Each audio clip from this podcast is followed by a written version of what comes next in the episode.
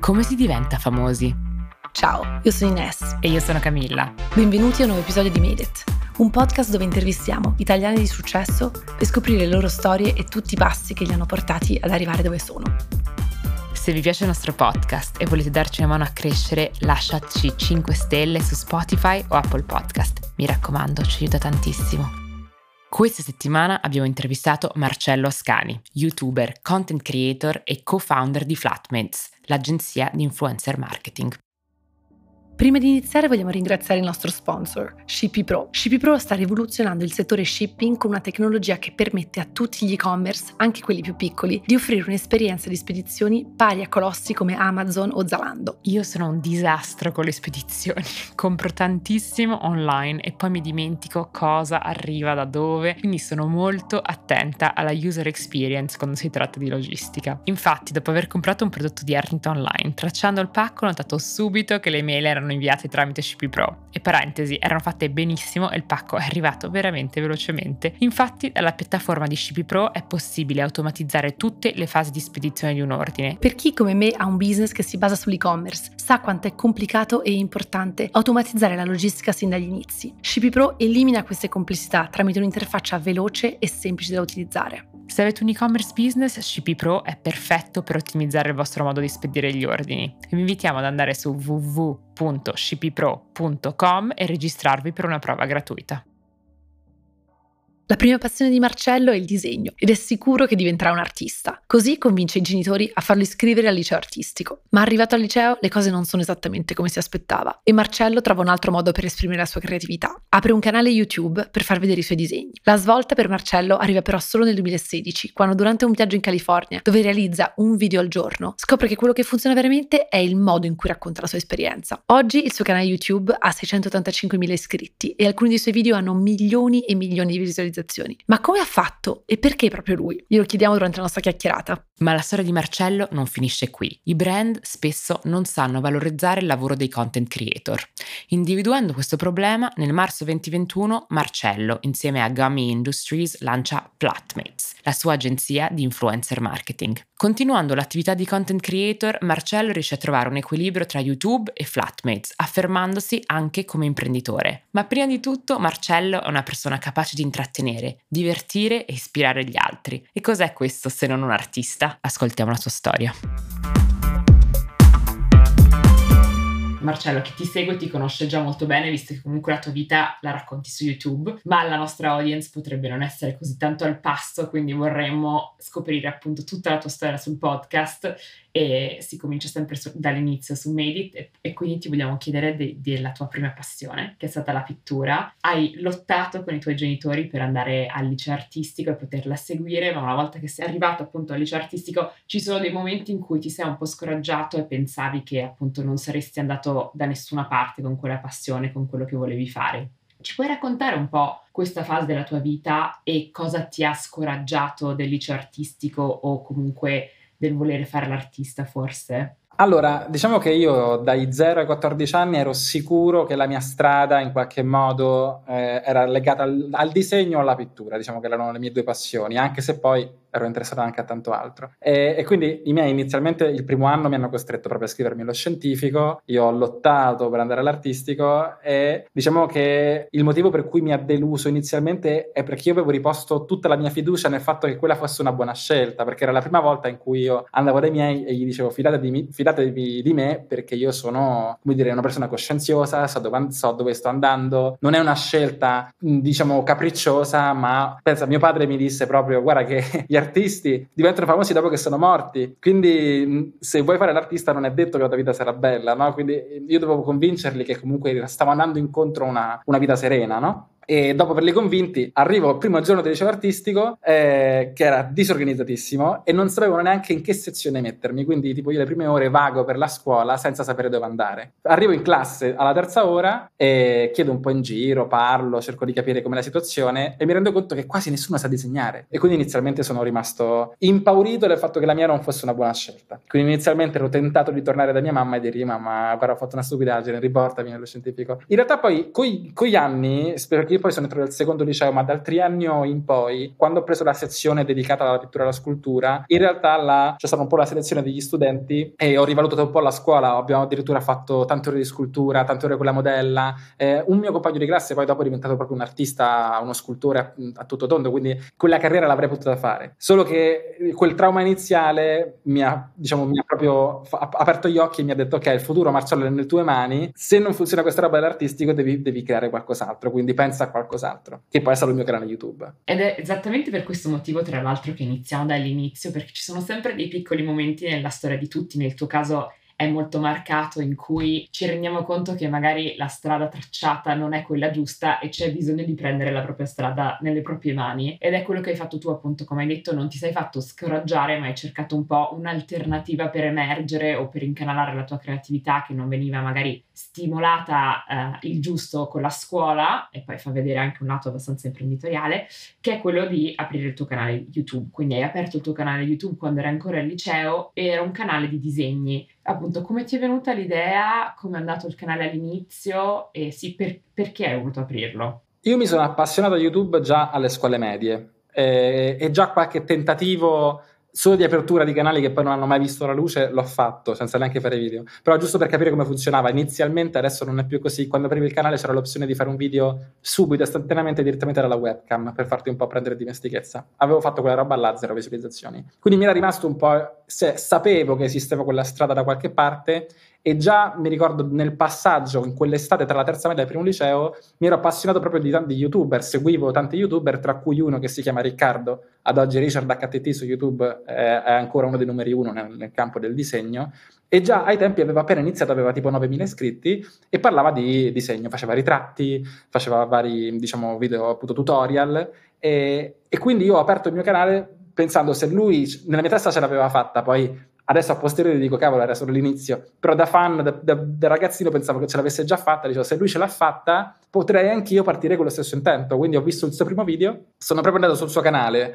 ho ordinato i suoi video in ordine cronologico, al contrario, si può ancora fare, e ho visto che il primo suo video caricato era una compilation dei suoi disegni, chiamato tipo alcuni miei disegni, guardateli, e quindi anch'io ho fatto le foto ai miei disegni e ho fatto una compilation dei disegni, che tra l'altro l'ho lasciata sul canale per onorare la storia di questa cosa qua.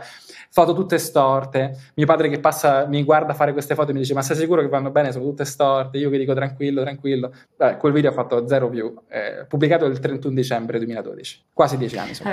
Ora possiamo andare nel tuo canale, ordinarlo in ordine cronologico e rivedere questo video per dare un po' di visualizzazione, esatto. E ricordarci che si inizia sempre dall'inizio, cioè da un posto dove, e questo lo dice sempre anche Nesta il podcast, se non fai il primo episodio deve essere per forza brutto, però almeno vuol dire che hai cominciato. E volevo tornare un po' appunto su questo tema che abbiamo toccato un po' all'inizio della domanda. Secondo te quanto è importante seguire un proprio progetto oltre alla scuola, l'università, il lavoro, cioè avere anche una propria cosa che si segue al di là del percorso tracciato, se vogliamo chiamarlo così? Allora, io sono ossessionato da questo tema, ne parlo molto spesso, quando i ragazzi mi scrivono gli dico sempre questa cosa qua, ed è appunto il fatto che ad oggi il mondo reale e il mondo della scuola non si toccano quasi mai, e quindi tu puoi decidere, puoi scegliere di essere in una bolla e quindi non scoprire il mondo reale anche per molti anni, perché dopo il liceo puoi fare l'università, dopodiché puoi fare un master, puoi fare un dottorato, puoi anche lavorare nel mondo della scuola per sempre, però la maggior parte delle persone saranno costrette a uscire dal mondo scolastico e scoprire il mondo reale, e c'è questo impatto che alcune volte è molto brutto, no? Magari ragazzi di 27 anni anche, no? Che hanno fatto fuori corso, laureato, magistrale, tutto quanto, iniziano a lavorare e non sanno niente, ok? Come se fosse tutto inutile o quasi. Per cui avere un progetto parallelo, che io dico ti fa mettere le mani in pasta, ok? Quindi ti fa affrontare dei problemi paralleli, diversi da quelli dell'università, che sono più simili ai problemi del mondo reale. Che sia il mio amico scultore, iniziare a fare le sculture, iniziare a venderle prima di finire il percorso scolastico, mi ha fatto fin da subito aprire gli occhi sul fatto che era impossibile farlo in maniera tradizionale, per cui già prima di finire scuola ha capito che esistevano vie alternative per emergere nel mondo dell'arte. Oppure se hai un'altra passione, anche magari diversa da quello che è il tuo percorso, ha senso iniziare a vedere se c'è mercato, se funziona, perché le dinamiche sono completamente differenti. Per me è un must, cioè anche se sei il primo della classe. Alcuni dicono ma in questo modo ti potrebbe rallentare il percorso scolastico. Però il trade-off secondo me è comunque molto vantaggioso, conviene comunque avere le mani in pasta, come dico spesso. Tornando un attimo un po' al tuo percorso su YouTube, chi ti segue adesso sa che non fai più video di disegni, quindi volevamo chiederti qual è stato il momento in cui hai deciso di smettere di pubblicare i tuoi disegni e passare a un contenuto che è più vlog, insomma raccontare la tua vita, e anche ti volevamo chiedere anche quali sono i primi video della tua vita che hai fatto che hanno, diciamo, funzionato. È stato un po' duro da accettare perché fin dall'inizio io ero sicuro che il mio punto forte era saper disegnare, ok? Era la cosa in cui mi identificavo. Quindi quando ho iniziato a fare i miei video di disegni, gli speed drawing non funzionavano, ho trovato una soluzione simile, cioè iniziare a fare appunto dei piccoli cartoni animati. Raccontavo la mia vita con questi cartoni animati. Nella mia testa il punto focale erano i cartoni animati, non era raccontare la mia vita. A un certo punto ho capito che ciò che funzionava era il racconto e non tanto il mezzo, ok? Quindi per riuscire a fare più video, per stare al passo con i miei amici youtuber, per esplorare anche nuovi format, piano piano ho inserito anche dei video normali fatti con la fotocamera, appunto i vlog, e ho capito che quella strada per me era meglio, mi permetteva di esprimermi di più, mi permetteva anche di fare esperienze più ricche, come per esempio viaggiare, incontrare, perché il problema del fare disegni e fare animazioni è che passavo tutto il giorno in camera a fare i disegni, che è bellissimo quando lo fai solo 2 ore al giorno dopo scuola perché non hai nient'altro da fare. Quando è il tuo lavoro, infatti il passaggio è avvenuto esattamente nel 2016-2017, quando ho fatto la maturità, mi sono reso conto che passare tutto il giorno davanti al computer era deleterio, era impossibile per me, e quindi piano piano ho iniziato a fare video di viaggi paralleli ai video animati. Il drastico passaggio è avvenuto quando ho fatto il mio primo viaggio lungo da solo. Sono stato 1 mese in California per studiare inglese, tra l'altro non avendo soldi ho scritto a tutte le scuole di inglese per farlo gratis e ci sono riuscito. Una mi ha chiesto di fare un video al giorno, ma mi ha mandato gratis in California. Ho fatto quel video al giorno e quel mese il mio canale è esploso, c'è stato proprio un ricambio di persone che chi mi seguiva solo per i disegni è sparito, ma ho una valanga di nuovi ragazzi invece si sono iscritti per questo nuovo format, per cui sono stato fortunato nel capire subito che potevo fare quello che mi pareva, non ero imprigionato solo in quella roba là. A questo punto, quindi il 2016, tu hai aperto il canale nel 2012, quando hai cominciato a guadagnare dal tuo canale? A quell'epoca, insomma nel 2016, sapevi già che si poteva vivere facendo YouTube? Hai mai pensato anche di fare altro, di andare all'università, di trovare un lavoro più, diciamo, normale, tra virgolette? Quando io ho aperto il canale si guadagnava solo se YouTube ti permetteva di farlo attraverso il programma di partnership, che è ancora così, ma al tempo non era automatico. Adesso tu lo puoi richiedere in automatico se hai alcuni requisiti. Al tempo dovevi passare attraverso delle società che si chiamano multi-channel network, che al tempo erano necessarie, adesso non più, ma esistono ancora. E quindi i primi anni non ho guadagnato niente. E in quarto liceo ho iniziato a guadagnare passando per uno di questi multi-channel network e diciamo che guadagnavo qualche centinaia di euro al mese in quinto liceo, che è poco per un lavoratore normale, ma è tanto per un ragazzo del liceo. Quindi comunque il mio pensiero era, se io mi dedico come hobby a qualcosa che riesce a darmi 300 euro al mese, se mi ci dedicassi tutta la mia giornata, chiaramente la roba aumenterebbe esponenzialmente. Anche perché speravo che le mie views sarebbero aumentate. Poi proprio durante il quinto liceo c'è stato proprio un cambiamento nel mio modo di pensare, perché vedevo che i miei amici e colleghi più grandi di me, che erano youtuber, già iniziavano a guadagnare, alcuni anche cifre importanti, per cui iniziavo a dire, cavolo, se ce la fanno loro, io sono un po' indietro, perché non avevo tutto il tempo da dedicare che avevano loro, ma ce la posso fare anch'io. Però sono cresciuto insieme al mercato, perché nel 2016 non è che era sdoganato e normale lavorare con i brand, erano i primi esperimenti, era molto più difficile. Adesso invece è il contrario, io nel 2016 avevo 100.000 iscritti, faticavo comunque a trovare brand con cui lavorare, però arrivavano. Adesso una persona con 100.000 iscritti comunque si sostiene con molta facilità se ha un manager o un management. Inizialmente io volevo lavorare nel campo dell'animazione, il mio sogno era lavorare per la Disney, per la Pixar. Diciamo che io ho un po' il mito di Walt Disney. Ho letto la sua biografia, lui ha fondato un'università che si chiama Cal Arts, cioè l'Istituto d'Arte della California, ed è la scuola da dove escono adesso tutti i nuovi prodigi degli studi di animazione, Adventure Time, tanti show animati che diventano famosi, le persone che li hanno creati, anche Tim Burton, sono usciti da Cal Arts. Io volevo andare là, è un'università privata americana che costa $40.000 l'anno, fortunatamente non ce l'avevo e quindi non l'ho mai fatta e ho optato per fare lo youtuber. E giusto per dare un'idea alle persone che comunque magari non conoscono il mondo del content creation e non sanno bene, ovviamente si guadagna tramite le pubblicità, ma a che tipo di visualizzazioni o following si comincia a guadagnare? Adesso non dico 10.000 euro al mese, però uno stipendio come se fossi in un'azienda, diciamo, dove puoi essere indipendente e fare solo quello. Secondo te più o meno a cosa si deve ambire? Allora, per iniziare a guadagnare in realtà si possono avere anche molte poche view, dipende dall'argomento del tuo canale o del tuo account di Instagram o di TikTok, perché alcune nicchie pagano tanto anche con pochi numeri. Diciamo che chi parla di finanza o di cose ancora più specifiche o di cose per cui c'è poca competizione, un'azienda arriva a pagare anche qualcuno di molto piccolo, specialmente adesso che io ho la mia agenzia, lavoriamo con i clienti e, come dire, tracciamo le performance, ci accorgiamo che alcuni creator molto piccoli, se riusciamo a trovare, diciamo, il connubio giusto con il brand, fanno delle performance pazzesche. Abbiamo la lista dei top performer per ogni brand e alcuni sono delle sorprese. In generale però, per farti uno stipendio, secondo me se hai un canale YouTube, magari stare sui 50.000 iscritti, da là puoi iniziare a dire ok, magari lascio il mio lavoro, ok? Se raggiungi 50.000 iscritti puoi dire ok, mi dedico solo a questo, lascio il mio lavoro. Però per esempio se sei un canale comico che fa intrattenimento, allora potrebbe essere troppo poco. Cioè, questa è una cosa che la gente sottovaluta, perché penso che vuole piacere a tutti, quindi vuole fare i numeri grossi, quindi magari va a affrontare un tema molto generale dove c'è tantissima competizione, mentre andare a trovare, anche noi quando per esempio banalmente quando abbiamo cominciato il podcast abbiamo pensato lo facciamo in inglese, tanto sono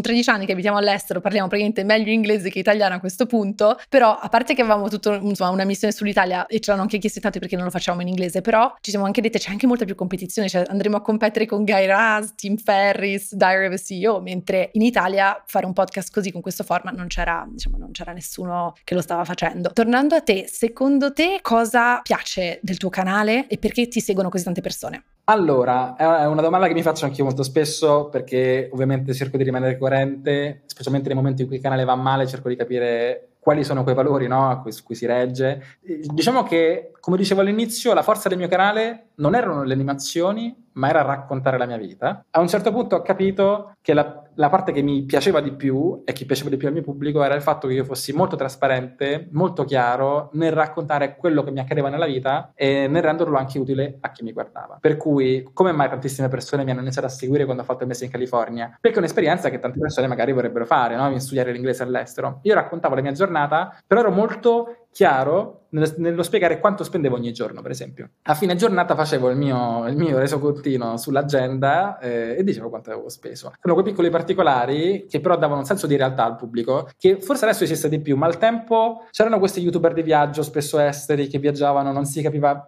dove trovavano i soldi, quanto spendevano, come c'erano arrivati in questi posti, mentre comunque io sono rimasto molto terra terra e ho cercato sempre di far capire all'utente che ero una persona normale e quindi come riuscivo a fare quello che facevo. Ed è il motivo per cui io tuttora sul canale, diciamo, racconto la mia vita, la missione è proprio raccontare la mia vita cercando di essere utile per chi mi guarda. Mentre parlavi, questa è una domanda che uno si pone molto quando guarda, è forse una domanda un po' troppo grande, dice perché la gente vuole seguire la tua vita, cioè cosa c'è di interessante nella vita degli altri. Spesso uno segue, se uno non conosce, apre un canale YouTube di qualcuno e dice a me sembra che sia abbastanza noioso, si sta facendo il caffè, racconta, e quindi uno si chiede perché gli altri vogliono seguire la tua vita. Ma mi sembra di capire dalla tua storia, dimmi se mi sbaglio, che in realtà le persone vogliono trovare un esempio, un modello, qualcuno da seguire, quindi tu gli hai dato questo, cioè guardate cosa faccio, vi spiego come farlo, quindi se volete lo potreste fare anche voi, cioè un po' questo è il messaggio. Diciamo che, teoria generale, un video deve avere del valore. Cioè, se la gente ti guarda è perché riceve del valore da questo video. E il valore lo possiamo, diciamo, dividere in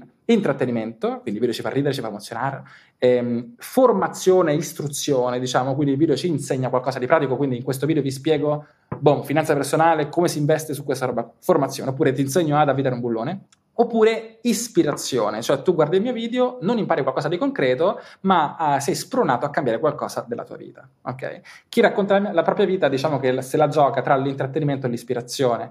Nel mio caso c'è molto il fatto che mi seguono molti miei coetanei, per cui sono una persona abbastanza arrivabile. Cioè, diciamo che se io fossi un mega imprenditore, miliardario e raccontassi la mia vita, mi guarderebbero per un altro motivo, invece mi guardano perché sanno, diciamo, che possono fare più o meno la stessa cosa, ok? O ci si rivedono molto. Facciamo una piccola pausa per parlarvi del nostro sponsor Fisco Zen. Se avete la partita IVA o volete aprirla per lanciare un progetto imprenditoriale, questo messaggio fa il caso vostro. Fisco Zen vi può aiutare a superare gli ostacoli della burocrazia, così potete concentrarvi sulla cosa più importante, far crescere la vostra azienda. Sappiamo tutti che la burocrazia non è semplice, porta via tempo e denaro che andrebbero dedicati al proprio progetto, ma la cosa che più ci piace di Fisco Zen è che, oltre ad offrire un servizio digitale e veloce, ovviamente, dietro ci sono delle persone vere. Usando il loro servizio avrete accesso a un consulente fiscale specializzato che sarà disponibile al telefono e in chat e si occuperà della vostra partita IVA, dall'apertura dell'attività fino alla dichiarazione dei redditi, dando consigli su tasse e contributi. Se avessi scoperto Fisco Zen prima per la mia partita IVA sarebbe stato tutto più semplice.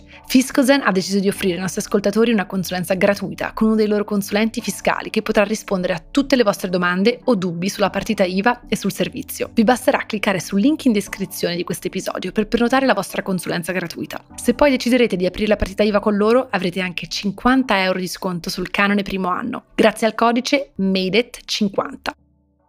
Tornando un po' al tema dei tuoi contenuti, diciamo molto più recenti, hai fatto varie serie di video dove vai nella vita di e fai vedere un po' alla tua audience cosa significa fare un certo lavoro, che esempi tipo lavorare in una startup, lavorare in banca, lavorare in fabbrica. Perché hai voluto fare questa serie e quali sono alcune delle cose che hai imparato filmandola e provando tutti questi mestieri? Il format, che poi inizialmente si chiamava appunto Imbucato da, poi diciamo semplicemente la parte di interviste del mio canale, cioè la parte in cui io non racconto la mia vita ma racconto realtà esterne alla mia vita, è nato perché io in primis volevo fare un po' di esperienza in settori che non fossero il mio, quindi ero sinceramente curioso di sapere cosa ci fosse in una startup, in una banca, in un ospedale, in una fabbrica, in un'azienda di vestiti, e ero curioso di incontrare imprenditori, dipendenti, sapere come funzionasse il mondo del lavoro, perché veramente io ho iniziato che a malapena sapevo scrivere le mail e quindi tante cose io proprio non le sapevo e le volevo scoprire, e mi rendevo conto, proprio per quello che dicevo prima, che tanti ragazzi non avendo il contatto col mondo del lavoro come non ce l'avevo io, avrebbero tratto beneficio nel guardare un po' tutte le realtà che esistevano. Per cui se esci dal liceo e non hai la più pallida idea di come sia composto il mondo del lavoro, scegli magari una facoltà universitaria. Se invece sai già cosa succede dentro una consulting, cosa succede dentro una banca, cosa succede in una startup, magari sai già meglio anche cosa ti piacerebbe fare di più, cosa ti piacerebbe fare di meno. Magari alcune cose prima le idealizzavi e poi dopo aver visto un video magari sai un pochino meglio come funzionano. Chiaramente non è un solo video che ti cambia la vita, però trovo che sia molto utile, e quindi un po' perché interessava a me e un po' perché sapevo che il mio pubblico, essendo anche demograficamente simile a me, ne avrebbe tratto beneficio. E ho iniziato con una startup con cui sono ancora in contatto, con cui ancora lavoro, e poi ho continuato con un sacco di aziende. Si apre un nuovo capitolo nella tua vita, e che è molto importante, su cui ci volevamo concentrare. A novembre 2020 sei diventato imprenditore, poi effettivamente hai aperto ufficialmente la tua agenzia di influencer marketing Flatmates a marzo 2021. E per cominciare, perché hai aperto questa agenzia, visto che comunque stavi facendo lo youtuber e le cose stavano andando molto bene, e che problema volevi risolvere nel mercato? Perché lo sappiamo che quando si inizia un business o un'idea imprenditoriale bisogna sempre risolvere un problema. L'idea di aprire la mia agenzia è nata proprio perché c'era un problema, altrimenti non mi sarebbe mai venuto in mente, e non l'ho vista neanche come l'opportunità, cioè l'ho visto proprio come un vorrei che qualcuno facesse le cose fatte bene, le voglio fare io. Ed è il fatto che, come dicevi, gli youtuber guadagnano tra le varie cose principalmente collaborando con i brand, e non solo gli youtuber, gli influencer, in realtà anche i calciatori, gli attori. La maggior parte delle persone che hanno un pubblico guadagnano attraverso gli accordi con i brand. Raramente il brand parla direttamente con il creator, ci sono degli attori in mezzo che fanno un po' da tramite, sia perché il creator raramente è abbastanza professionale spesso da riuscire a comprendere da solo l'aziendalese, le necessità di un brand, e anche perché il brand spesso è troppo grande, troppo complesso, troppo vecchio per capire il linguaggio di un creator che magari fa TikTok adesso e parla il linguaggio della generazione Z, che è completamente impossibile. Quindi le agenzie sono quasi dei traduttori. Il ruolo però di traduttore all'inizio non è che c'era tanto, o comunque si era un po' perso. Quando io ho iniziato con gli accordi con i brand, e tuttora succede spesso, spesso mi contattavano brand o agenzie che magari non conoscevano il mio canale, proporendomi cose completamente assurde, o magari non misuravano i risultati nella maniera corretta, erano attenti magari ad alcune metriche che non valevano niente, non conoscevano il mezzo, e non sapevano fare scouting, quindi poi lavoravano con i creator, con i follower comprati, errori da dilettanti, perché non erano pratici del mezzo, e non erano pratici del mezzo perché in primis non erano fan, quindi non guardavano, ma anche perché in primis non erano creator loro stessi. E quindi ho pensato un po' come tanti cantanti poi hanno creato la propria etichetta discografica, perché non creare un'agenzia che parte dai creator, ok? Quindi che faccia anche gli interessi dei creator e soprattutto che performi bene, perché il problema poi principale di queste campagne è che andavano male, o meglio, per me andavano male, per il brand magari andavano bene perché non avevano un benchmark di riferimento. Il benchmark magari era la pubblicità in televisione, quindi comunque magari andavano meglio di quello che pensavano, però fare le cose fatte bene magari ci permetteva di sbloccare più budget, ottenere più risultati, far felici, dare più soldi ai creator, e questo. Poi c'era un altro problema che fortunatamente non mi ha mai riguardato, ed è che tante agenzie di management, noi non siamo di management, però tante agenzie di management fanno interessi spesso loro stessi o dei brand, e chiudono in questi contratti un po' poco convenienti i creator, perché i creator non sanno parlare appunto l'aziendalese, non leggono i contratti e si fanno fregare. E quindi noi diciamo che siamo nati col business model opposto dell'agenzia di management, cioè quello di rappresentare, di aiutare i brand intermediando il loro budget a lavorare con i creator, però tendere, già lo stiamo facendo, inizieremo anche a lavorare con i nostri creator proprio con l'obiettivo non tanto di prendere i loro soldi, ma di lavorarci direttamente senza passare dal loro management. Comunque il problema da risolvere era questo. Poi c'era un altro problemino sottile da risolvere, che però è parallelo, ed era il fatto che io come youtuber raccontavo la mia vita, ma la mia vita girava intorno a YouTube, quindi era molto autoreferenziale, ok? È figo avere un percorso imprenditoriale dove YouTube non c'entra niente, il mio canale, e dove posso raccontare delle sfide, dove posso mettere in gioco le mie abilità su qualcosa che non è solo il mio canale, ok? È una bella prova ed è un bel percorso da raccontare sul mio canale, perché permette all'utente di avere uno sguardo diverso. Altrimenti il rischio dello youtuber è che, diventando troppo autoreferenziale, fai video solo per farli, ok? E quindi diventa una ricerca del video più pazzo, più nuovo. Invece in questo modo io ho qualcosa di concreto da raccontare. Sì, per tornare un po' all'idea che dicevi di Flatmates, di aiutare i brand appunto a lavorare con gli influencer, è come se ci fosse un po' un gap generazionale, cioè i brand sanno che devono lavorare con i content creators perché ormai molto del marketing si fa su queste piattaforme social, però hanno enormi team di marketing che sono abituati a fare tutto il resto, ma non sanno lavorare con i creator. Però magari, giusto per spiegare questa cosa un secondo, perché un brand effettivamente deve lavorare con un creator? Perché questa parte dell'influencer marketing deve essere parte di una strategia di marketing? Secondo te perché? E ci sono consigli che hai da dare ai brand che vogliono seguire appunto questa strada? Ma allora, diciamo che la risposta breve e facile è semplicemente perché lavorare con i creator ti permette, se già non lo fai, di ottenere risultati più alti pagando di meno. E il motivo per cui è così è perché siamo ancora, da un bel pezzo, da tanti anni, siamo ancora in quella transizione dove il budget media viene trasportato dai media tradizionali a quelli nuovi, ok? Per cui, esattamente per il motivo per cui all'azienda ancora conviene fare Facebook Ads e Instagram Ads al posto di fare la pubblicità in televisione, è perché c'è ancora questo, questa migrazione di budget da un media all'altro, per cui finché sarà più conveniente farlo online, conviene buttarsi sull'online. Poi a un certo punto, un giorno sarà paradossalmente più economico farlo in televisione, perché ci sarà ancora più competizione online. E i creator sono arrivati un po' in ritardo rispetto agli altri media, nel senso che già 10 anni fa nascevano le prime agenzie che facevano performance marketing su Facebook, pure 15 anni fa.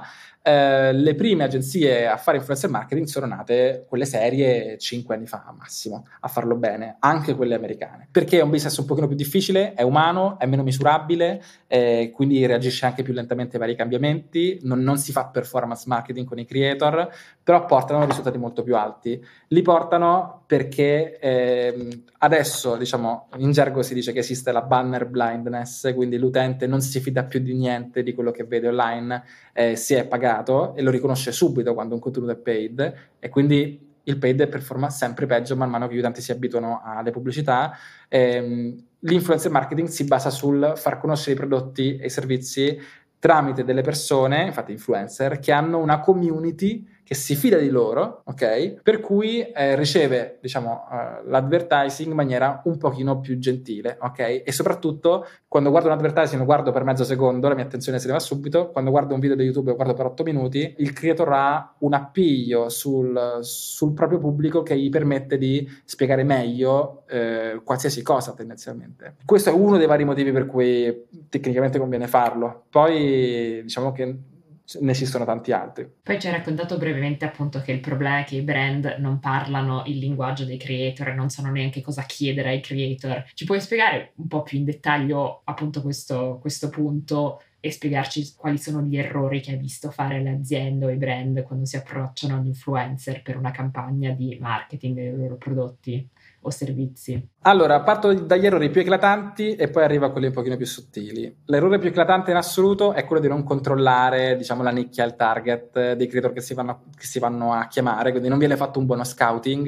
L'errore classico è chiamare i creator, diciamo, di massa, i più famosi in assoluto perché sono i primi che si conoscono. Amministratore delegato, marketing manager, che il figlio gli dice chiama Tizio, chiama Caio, e loro li chiamano senza farsi domande, e magari vai a chiedere a un gamer, che è un pubblico di bambini, magari vai a chiedere una roba, un servizio B2B. Ok, una cosa, esempio paradossale che potrebbe succedere. E a me hanno chiesto, ho fatto campagne, specialmente in passato quando ero meno attento, per chiaramente prodotti che non erano in linea con me, perché chiaramente non mi conoscevano prima di chiamarmi. Infatti il secondo errore, diciamo, molto grave è se non conoscono il mezzo, quindi viene fatto influencer marketing senza conoscere le piattaforme in cui si va a operare, e quindi poi si chiama dei creator di cui non hai visto i contenuti. Chiaramente deve essere sempre un compromesso, perché se devi chiamare 100 influencer è difficile, richiede tanto sforzo andarsi a vedere i contenuti di 100 influencer, però un minimo va fatto, perché altrimenti, diciamo, stai sparando un po' al buio, non stai facendo niente di sensato. E dopodiché, errori un pochino più sottili, per esempio un grande ingolfamento delle agenzie pubblicitarie è che il reparto dedicato alla creatività e il reparto dedicato al media spesso sono staccati,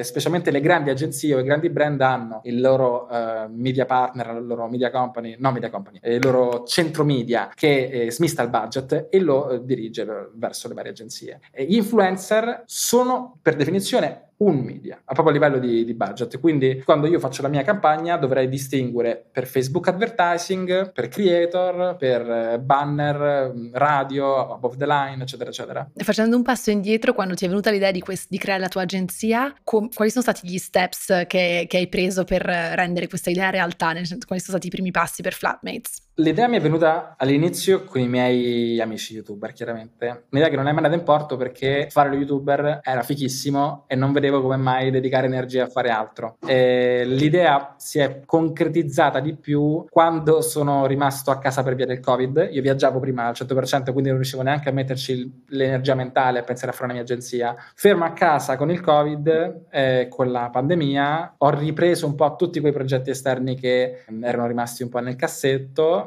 Sono tutti esplosi tranne appunto quello dell'agenzia, perché l'ho preso in mano con dei soci, perché ho proposto quest'idea non ai miei amici youtuber, perché mi sono reso conto che tra youtuber meglio no, è un casino, perché appunto tutti fanno youtuber, hanno tutti la testa concentrata sui propri progetti, conviene avere, se hai un partner, che sia dall'altro lato, e quindi mi sono in realtà rivolto a dei miei amici che già hanno un'agenzia che si chiama Gummy Industries, agenzia digital che non lavora con i creator o che comunque ci lavorava, diciamo, con la mano sinistra. Loro stessi mi proposero di entrare a lavorare da loro, e io in controbattuta gli ho detto piuttosto apriamo una costola esterna 50-50, dove voi mi offrite, diciamo, tutta la vostra professionalità, quindi i processi, anche una sorta di una rete di supporto, perché comunque loro hanno 50 dipendenti che nel caso qualcosa esploda internamente in Flatmates ci possono dare una mano, la loro contabilità, un socio importante, un amministratore oltre me che mi aiuta sulla parte di conti, di business plan,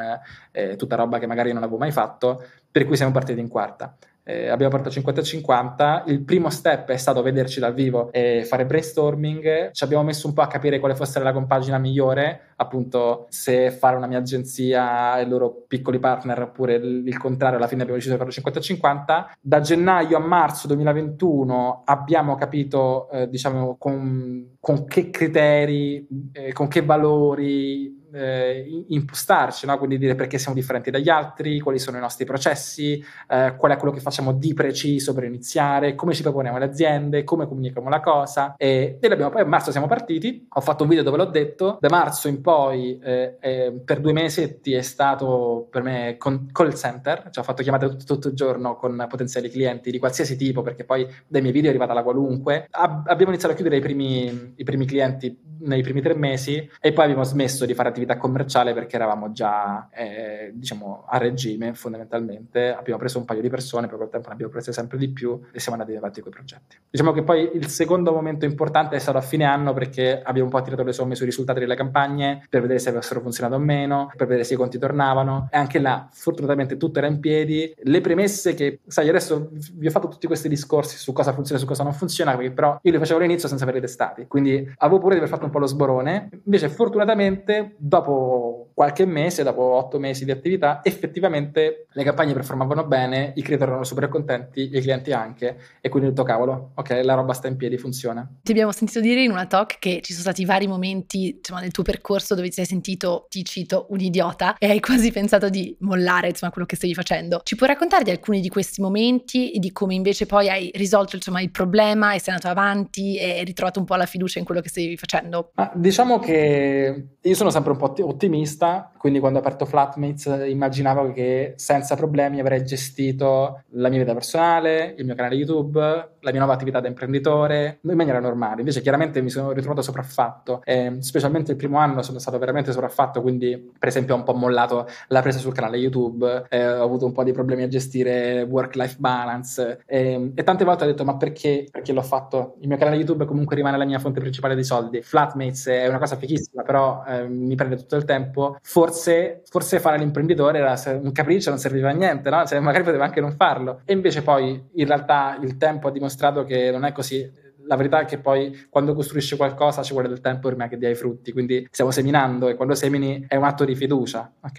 E adesso devo avere fiducia, in realtà fortunatamente già un po' si raccoglie, però inizialmente specialmente è stata una questione di fiducia. Quando hai fiducia ci sono dei momenti in cui vacilli e la perdi un po'. Ho visto un video dove tu segui per strada il tuo socio con una telecamera dicendogli mi racconti come è andato questo primo anno, come sono stato io come manager, e lui ti dice tutte cose belle, poi dice, tu gli chiedi dai dammi del feedback costruttivo e ti dice vabbè l'unica cosa che ogni tanto sparisci, ma voi youtuber siete fatti così. Quindi volevo chiederti anche questo, appunto, fai il CEO di un'agenzia ma fai comunque lo youtuber, come gestisci le due cose? Riesci comunque a bilanciare YouTube e il lavoro? Sì, adesso più di prima. Inizialmente ho mollato un po' la presa su YouTube, diciamo, però secondo me YouTube rimane ancora una delle cose più importanti che faccio, anche perché è un po' il motore di tutto quello che ho fatto, quindi punto a continuare a farlo, a metterci sempre un grandissimo impegno. Diciamo che quando ero solo uno YouTuber il mio obiettivo era fare il video più figo in assoluto per la settimana seguente, quindi non c'erano mail particolari a cui rispondere, non c'erano orari a cui, diciamo, doversi organizzare, e non c'erano neanche tante video call, anche perché prima del Covid non è che se ne facessero tante, per cui io non c'avevo un cacchio da fare se no a fare video, avevo orari strani, viaggiavo, prendevo aerei, potevo staccarmi, andare a mettere i motori d'aereo, fregarmene. E adesso so che comunque dalle 9 a una certa ora devo essere reperibile, perché ci sono 1000 problemi e ci sono sempre. Diciamo che io dico sempre che adesso è un lavoro vero, perché posso essere chiamato, devo rispondere, ho delle chiamate ogni giorno fissate che devo fare, è solo un passaggio che inizialmente è un po' difficile, e quindi alcune volte bucavo le call perché magari ne avevo messe troppe, perché magari non riuscivo a organizzarmi il calendario, o perché magari prendevo io in carico troppo lavoro e poi di tanto in tanto sparivo perché non riuscivo a gestire il carico, oppure magari continuavo ad accettare lavori da YouTuber senza pensare al fatto, cosa che faccio ogni tanto ancora adesso, che anche nel futuro io continuo ad avere Flatmates, quindi non è che se fra 2 mesi accetto un lavoro in cui vado in un posto dove non c'è internet allora va bene, no, perché poi non avrò internet, devo capire come organizzarmi. Tipo sono stato 1 mese e mezzo in Cile, sarà questa cosa che forse l'ha spinto a dire quella cosa. In Cile sono stato senza internet 1 settimana completamente, e sono sparito. Quando ho riaperto internet pensavo di che l'azienda fosse fallita, infatti cioè mi sono chiesto chissà che diavolo succede adesso, e questo è anche un po' difficile da gestire, nel senso che adesso di nuovo di meno perché siamo più organizzati automatizzati, ma specialmente all'inizio ogni cosa pesava su di noi e dovevamo risolverla noi e quindi si sa che è un po' stressante, insomma, lo accetto. Sì, cambiano i tipi di responsabilità, come dici tu, devi essere available, devi essere reperibile e ci sono certe aspettative su orari e tempo che magari non hai quando veramente ti gestisci il tuo tempo, che è un po' quello che facevi prima, che è un lusso pazzesco. Poi un'altra domanda sui social media, l'abbiamo chiesto, lo chiediamo spesso a chi si interfaccia a questo canale, cioè il fatto che i social media, o il mondo dei social media cambia continuamente, cioè cambiano i trend, ma cambiano anche i canali, cioè nel senso, sì, magari sei un maestro di YouTube, ma poi arriva TikTok e sono tutti su TikTok, e poi arriva BeReal, come usiamo BeReal. Come rimani tu, in quanto Marcello Ascani, al passo coi trend e come lo fate in quanto Flatmates? E che consiglio daresti a chi vuole appunto crescere sui social e si vuole interfacciare a tutte queste piattaforme? Allora, io come Marcello non sono mai stato bravo a seguire i trend, infatti diciamo che come youtuber ho sempre fatto il mio, ho sempre avuto la missione di raccontare la mia vita, per cui se esisteva una roba che diventava super famosa in poco tempo, per me aveva poco valore perché non rientrava quasi mai nel mio calendario editoriale, perché io continuavo a raccontare il mio percorso, per cui io vedevo i trend da fuori ma non impattavano tanto sul mio percorso. Più importante invece il discorso che facevi sui canali, cambia il mezzo e il linguaggio con cui si comunica, specialmente man mano che andiamo avanti con le generazioni, per cui ci ho messo tanto per esempio a capire il linguaggio di TikTok, nonostante io sono stato uno dei primi come creator a conoscerlo, anche sono stato uno dei primi ad avere accesso ai reel di Instagram. Ci ho messo 1 anno e mezzo ad adattarmi e capire come trasformare i miei contenuti anche in quel formato là, e ancora non lo faccio bene, potrei fare di meglio. Da un lato mi adagio sugli allori perché so che il mio canale YouTube funziona e faccio quello del mio cavallo di battaglia, e fortunatamente YouTube è una piattaforma molto solida, per cui il pubblico, anche se magari qualche ragazzo può pensare che il pubblico vada da una parte all'altra, in realtà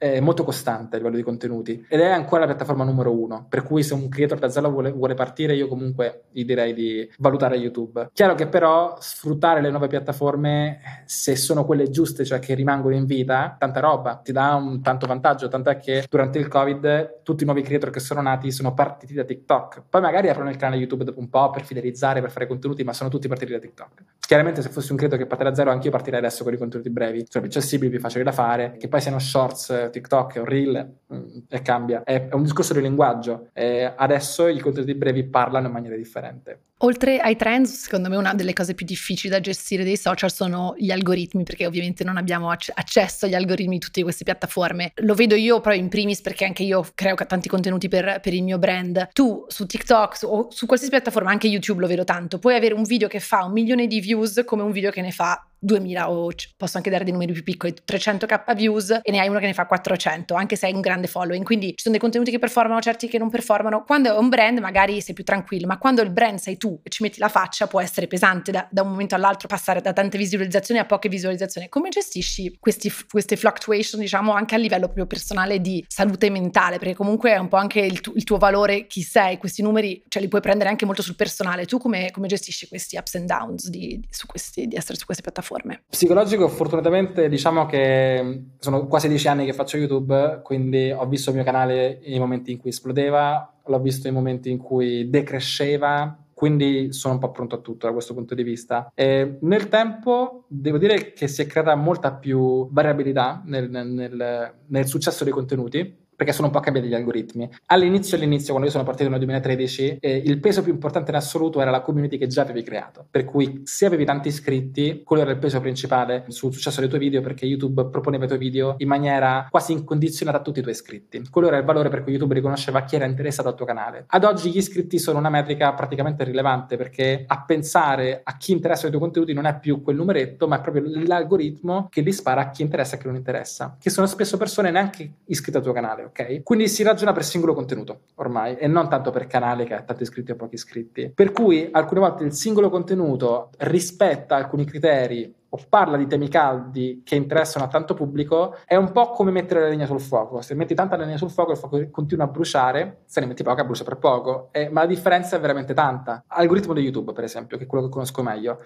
valuta 2 tre elementi in particolare. Uno che in gergo si chiama click-through rate, CTR, ed è la percentuale di persone che cliccano su un video rispetto al totale delle persone che hanno visto quel video da qualche parte in piattaforma, ok? Perché tu immagina che apri la home, vedi una trentina di video nella tua home, clicchi solo su uno di questi, hai convertito, hai fatto un click-through rate, ok? Un click-through. Più è alto quello, più YouTube capisce che l'argomento del tuo video è accattivante. Per validare questo primo dato c'è un secondo dato, che è il watch time, cioè il tempo di visualizzazione, che poi è il dato che in assoluto interessa di più a YouTube, cioè quanto tempo passi sulla piattaforma. Se queste due cose sono coerenti, quindi alto click-through rate, alto watch time in percentuale e assoluto, in percentuale gli interessa YouTube per capire se il video non è un clickbait, assoluto gli interessa perché è il lato assoluto su cui YouTube valuta il proprio successo. Se tu rispetti queste tre cose, generalmente il tuo video ha successo. Io sono un YouTuber, per esempio, che ha 600.000 iscritti, pubblico un video, arriva subito al mio zoccolo duro, che avrà un click-through rate e un watch time altissimo, perché già mi conosce, c'è pochissima frizione, magari sa già di quello di cui sto parlando, sa cosa aspettarsi. YouTube capisce quindi che è un contenuto che spacca, aumenta la reach e arriva a un pubblico che mi conosce un po' di meno. Allora la si raffredda, magari il click rate un po' più basso, watch time un po' più basso, e quindi YouTube sì lo spara ad altre persone, ma un campione un pochino più basso. La velocità con cui si esaurisce questa cosa è esponenzialmente minore man mano che il contenuto fa più cacare. Per cui se io metto un contenuto un po' a me, se lo guardano solo il mio zoccolo duro. Se faccio un contenuto che spacca, o che è evergreen, o che interessa anche alla gente che non mi conosce, viaggia per tantissimo tempo in più. Per cui se vai sul mio canale adesso trovi video da 50.000 view e da 1 milione effettivamente, come dicevi prima, c'è una distanza pazzesca. Ed è la stessa cosa su TikTok, perché è lo stesso ragionamento che fa TikTok, per cui anche su TikTok puoi avere 1 milione di follower e fare 4.000 view letteralmente, perché conta il singolo contenuto e non ti devi scoraggiare psicologicamente, perché fa parte del gioco, perché tu sai che se spari X contenuti e rispettando quel criterio uno di questi generalmente va. Poi impari i tuoi trucchi e raggiungi anche i tuoi compromessi, perché io alcune volte faccio dei video che so per certo che non usciranno mai dal mio zoccolo duro, ma lo faccio per fidelizzare magari, o lo faccio perché ci sono dei temi che io ho a cuore da comunicare, o che mi fanno curriculum, cioè che io voglio avere all'interno dei miei contenuti per dire di poterli avere i fatti, e quindi li faccio comunque. E poi di tanto in tanto faccio quello che chiamo doping del canale, cioè parlo di una roba che io so per forza che uscirà dal mio zoccolo duro, e quindi cerco di far crescere un pochino il canale. La tua risposta spiega bene che bisogna essere avere molto intento sui contenuti che si crea, cioè stare molto attenti a quello che si fa, pianificare tutto e non fare le cose a caso, perché probabilmente non funzioneranno, quindi capire bene appunto l'algoritmo e quello che si deve fare per arrivare. Cioè non è un lavoro, cioè non è come si pensa, faccio dei video, li metto su YouTube, che bella la mia vita, ma c'è tanto pianificazione dietro anche. C'è chi ce la fa così, però è casuale, diciamo. Se vuoi un modello replicabile devi stare attento a tutti quei parametri di cui parlavo. Tornando un po' a domande sulla tua vita, il tuo percorso, ovviamente con YouTube conosci tantissime persone, cioè la cosa bella anche del tuo lavoro, e hai i tuoi soci di Gummy Industries che ti aiutano con Flatmate, ma ti volevamo chiedere appunto se nel tuo percorso hai dei mentori con cui ti confronti su vari aspetti della tua vita, delle persone che ti aiutano, e come li hai trovate, come ti interfacci con loro. Questa è una domanda che ogni tanto mi fanno anche su YouTube, che in realtà mi fa sempre pensare, perché effettivamente io non ho mai trovato un mentore, una persona fissa che è molto più avanti di me e quindi può darmi consigli, diciamo, di qualcuno che ha tanta esperienza. Tendo io sempre a confrontarmi più o meno con i miei amici e con i miei colleghi, e ci si confronta sempre insieme, e magari qualcuno è più esperto di qualcosa, io sono più esperto di qualcos'altro. Succede spesso che durante i miei video, anche video interviste, quando magari parlo con qualcuno che è chiaramente più avanti, sfrutto quelle occasioni sia per le domande che faccio in camera sia per le domande che faccio off camera per imparare da solo. Invece hai un motto o una filosofia che, diciamo, segui nella vita? Allora, sul canale YouTube, diciamo, la mia bio è "sono un buon esempio per i vostri figli", che quella è la mission del canale. Non si può dire che la seguo per la vita, diciamo che la seguo più per il canale YouTube. Poi chiaramente sarebbe difficile essere un esempio in ogni singola cosa che si fa.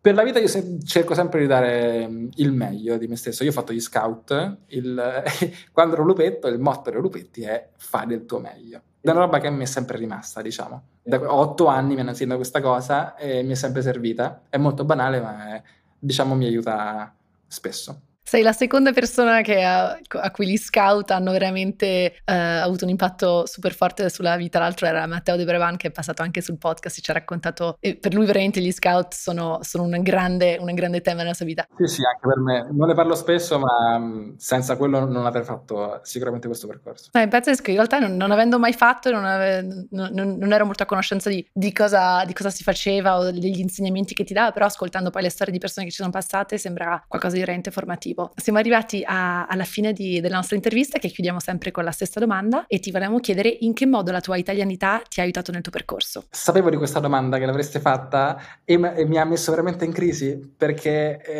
io da sempre, fin da quando ero, diciamo, piccolino, ho sempre ripudiato la mia italianità. Cioè io guardavo all'estero e dicevo, ma mi fa schifo la mia italianità. Secondo me, non so se è una risposta un po' paraculo, la cosa migliore dell'italianità è il fatto che qua le cose sono arrivate un pochino dopo, e quindi sono riuscito a, come dire, aprire il mio canale, guardare all'estero e portare in Italia senza rimanere indietro, cioè riuscire a stare, come dire, a essere sempre un pochino più avanti e a fare quelle cose che hanno funzionato, che altrimenti non sarei mai riuscito a fare. E poi secondo me anche, diciamo, durante i miei viaggi sono riuscito a fare le esperienze che ho fatto, chiaramente anche grazie alla mia italianità. Grazie Marcello, sì, questa domanda ogni tanto è mette un po' in crisi le persone, però poi escono fuori sempre delle belle risposte e speriamo che siano poi incoraggianti anche per i nostri ascoltatori, perché cioè, abbiamo tante cose positive, tante cose che ci mettono in disvantaggio rispetto ad altri paesi, però poi riusciamo